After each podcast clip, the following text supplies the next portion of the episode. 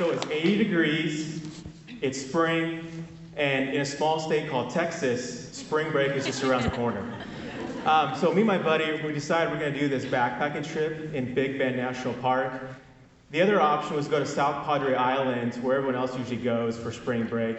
But we want to get some adventure in, and we're going to do a 30 mile trip over a span of three days. It's going to be great. We're going to talk about things like power tools, red meat, and sports. and uh, it's just going to be a great time in the wilderness. Now, one thing is, I don't have any gear. So, luckily, the college I went to had gear where they would just lend it to me for free. And so, I was able to get a backpack, I was able to get a tent, a sleeping bag, and a pad. And so, having that, I needed food, which is an important thing uh, when you go um, on a big adventure like this. So I'm going to the grocery store, I walk right by all the dry foods and go straight for the cans. And so when it goes time to getting the canned food, I pick chili and spam. In my opinion, that is a Swiss Army knife of food. It has all the nutrients you need to do an adventure like this. So I go home, I have this, this 85 liter pack and in my mind, it is like the US Postal Service flat, flat rate box. If it fits in that, it ships. It doesn't matter what the weight is, and I have 10, can, 10 uh, cans of food. So when it comes to the packing, I have the, you know, the, the backpack on the floor. I put the 10 cans of food in it. I have two gallons of water that you buy from the grocery store. I put that in there as well. And then I put a sleeping bag and realized I have no more space. So luckily, I was able to kind of uh, get this strap and attach it to the back of the backpack. Of course, it swung because it just had one strap, but that worked. Um, so we are on our way to Big Bend National Park. What we're going to do is we're going to car camp the first night um, and kind of just get settled in and then start the, the trek the next morning. And our thoughts is we're going to get up right before sunrise and get going on this. Um, so we woke, we woke up the next day at noon because no one had an alarm. and so to get the day going, I pull out the chili and eggs. And so that is what we have to get our day going. So the first day, essentially, we're going to climb uh, about 1,500 feet, go over a saddle, and then drop into the, the, the valley there. Um, and so we start our hike up, probably about two to three hours in. Um, we're tired. We have very heavy packs.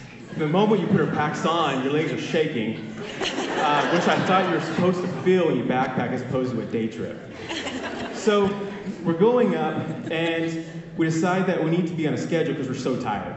So we decide we are going to hike for three minutes and then take a one minute break. so we are on that schedule for about 30 minutes, and now it's two minutes of hiking, two minutes of breaking. Um, that got us a few more, maybe two miles, and then it went to about a minute of hiking and three minutes of breaking. Um, but luckily, we make it to the saddle, and now it's dark. But luckily, we have the moon and the stars to somewhat illuminate the path down the mountain. So we get to our first camp um, very late, and we are so tired, we don't even make dinner. Yet we do have the energy to set up our own tent so we can have space. So the next morning, we actually get up at a decent time, about 10 a.m., and yeah, much better, and we continue on our way. Now for day two, not so much any type of major climbs, just kind of just flat with rolling hills. And so uh, we're actually a few hours into this. We're making good time on day two, and we take this break. And so my buddy gives me pineapples. Well, of course, it's in a can. Um, and so I eat these pineapples, and probably about 10 minutes later, I'm not feeling very well. And so I give it a few more minutes, and now I'm throwing up.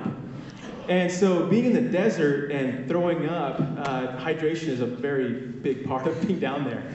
And so, but we're in a spot where we can't make camp here, so we got to keep going. And so we're going along, um, about an hour later, uh, weather changed. I, none of us expected it. Cold front came through, it was bringing rain, um, much colder temperatures, and wind.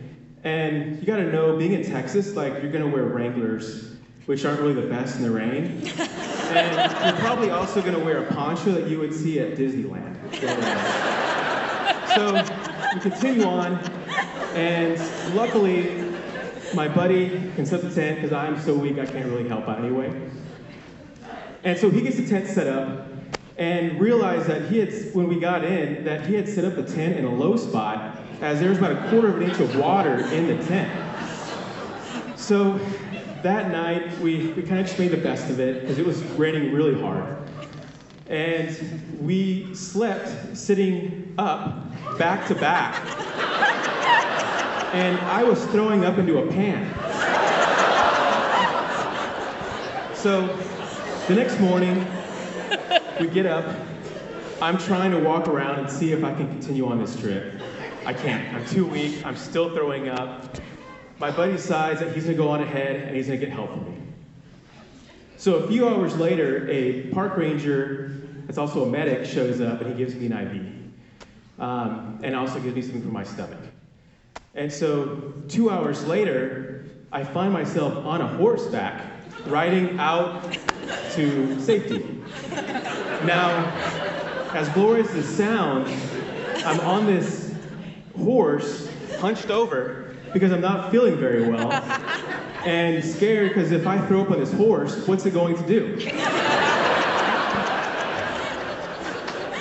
So I made it to safety. I lost 10 pounds. Um, the medic had a hard time getting the IV in me because I was so dehydrated. I had blood on my mostly new Wranglers. I had tears in these pants. Um, it was, I've been on better trips.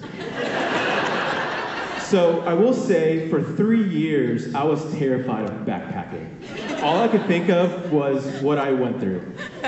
And so finally, I got invited to do this trip to the Grand Canyon. I will say this: in the very first day, I was terrified. Anything my body felt, I was thinking, I'm gonna be done on day one. But I stuck it out, and it was one of the best trips I've ever done. And to this day, it's something I do on a regular basis, and uh, I love it each and every time. And I will say this just because you have failure, don't let that door shut on you and be sealed.